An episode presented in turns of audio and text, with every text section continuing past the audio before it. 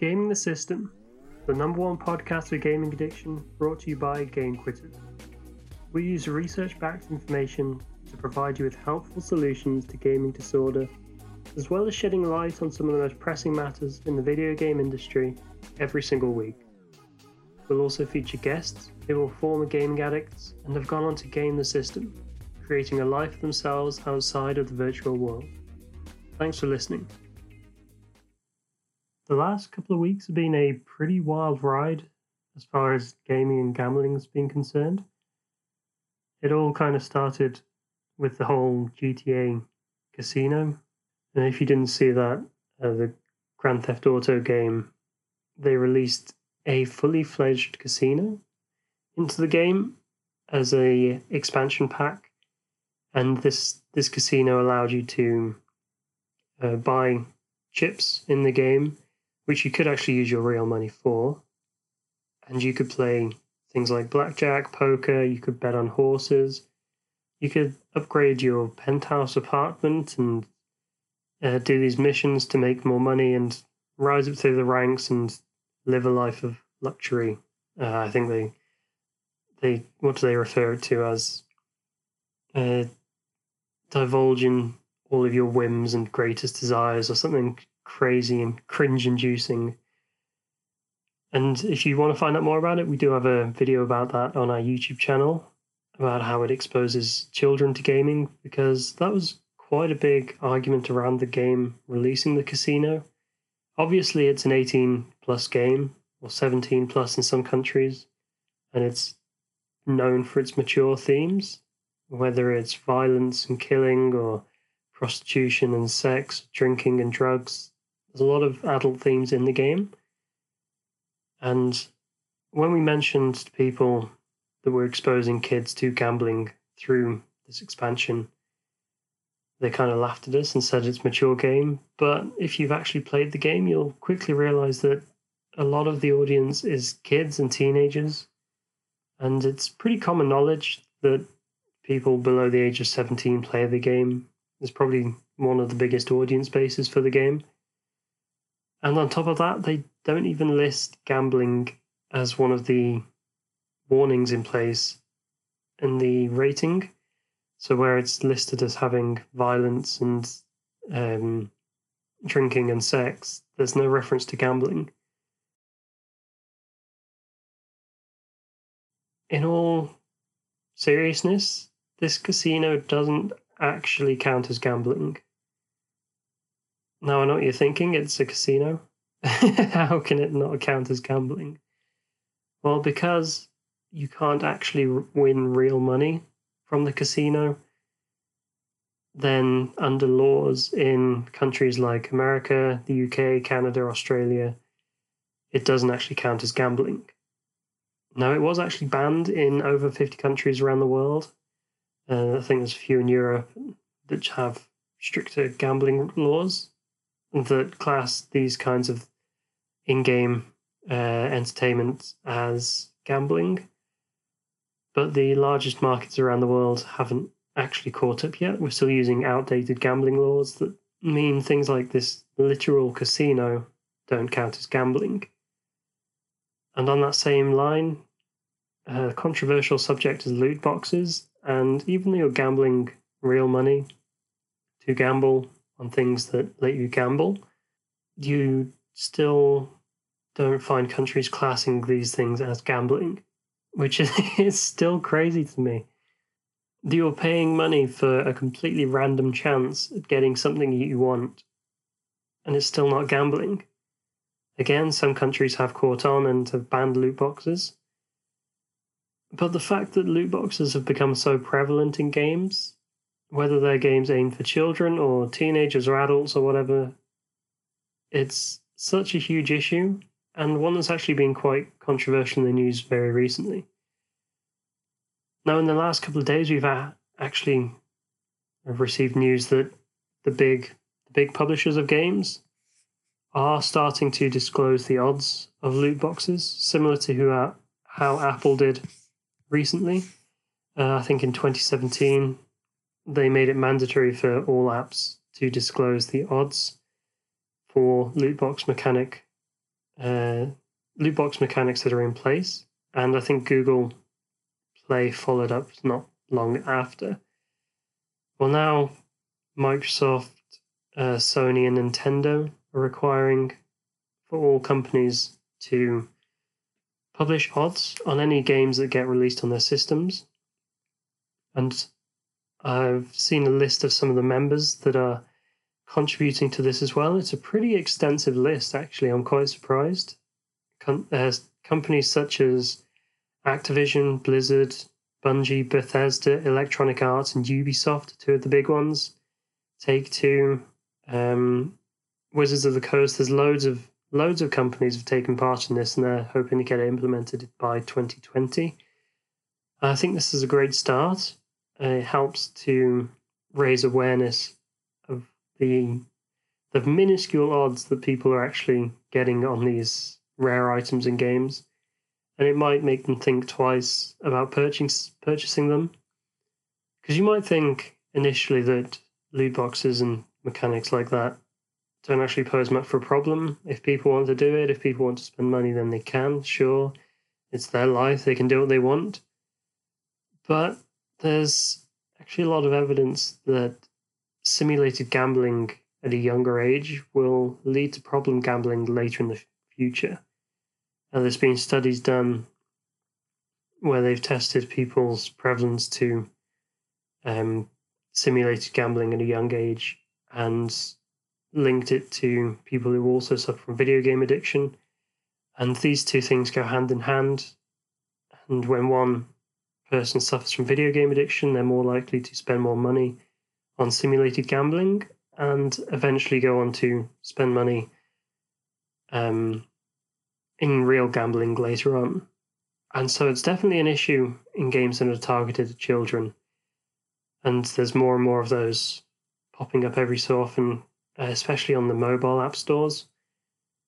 A lot of games targeted to children are featuring these mechanics, and that's where we kind of have the biggest problem at Game Quitters. I don't think gambling has any place in children's games. I'm not sure if you think the same. I think any sane person would think that. It's a different kind of kettle of fish when adults and it's their own money and they can do what they want. But kids are quite easy to sway and quite easy to manipulate with advertisements and targeted mechanics in place. And not only that, but something that's quite worrying is the arise of these patents that are being brought about in the gaming industry. Now, this is something that hasn't actually been brought into the public spotlight too much. Dr. King released a study on these patents, and they're actually quite shocking. There are patents in place that allow gaming companies to target very specifically people that are playing these games, and they can target them to such a degree that they manipulate things such as loot box odds, the rewards that pop up, like the offers you get in game.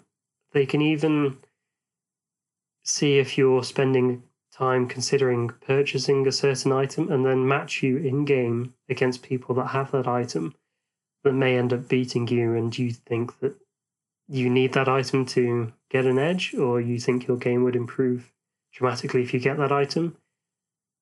Like, when you're subjected to that kind of stimulus, it's pretty easy to get manipulated into buying these items in game. And it's perfectly normal and accepted for companies to be doing this in their games. And once I discovered it, I was completely blown away by how prevalent it is in games I used to play, and how noticeable it is now when I think back to the way, but well, at least how I handled purchases in game, especially on things like FIFA. That's a really big one. When you play against players on FIFA Ultimate Team that are much better than yours, or you're looking at a specific player, and in that game, it's very easy to spend real money and get an edge. Whereas in something like Fortnite, it's purely cosmetic. In FIFA, it's a direct link between how much money you spend and how good your players are and how well you can do. Obviously, at some point, skill is always going to triumph over money spent, but you can't argue that if you've got a pretty terrible team and you go up against someone with Messi, Ronaldo, and all these amazing players, that you're going to want to spend more money to get those. Like, it's pretty clear how easily someone could be swayed, especially when games like FIFA are marketed to ages 3 and up.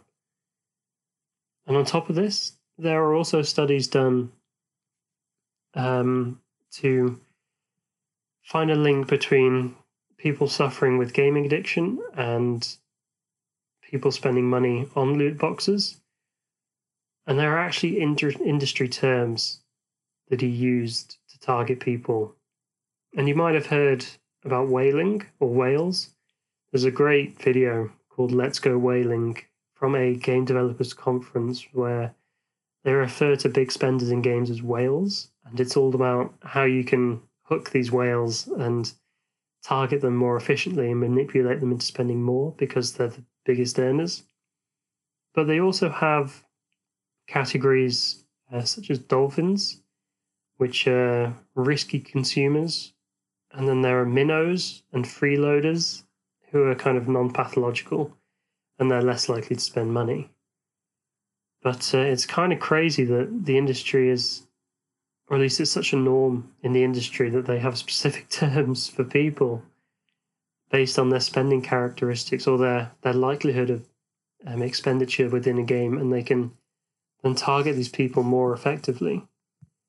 There's so many things that have come about recently, at least for me anyway, that have changed my whole perspective on this gambling and loot box fiasco.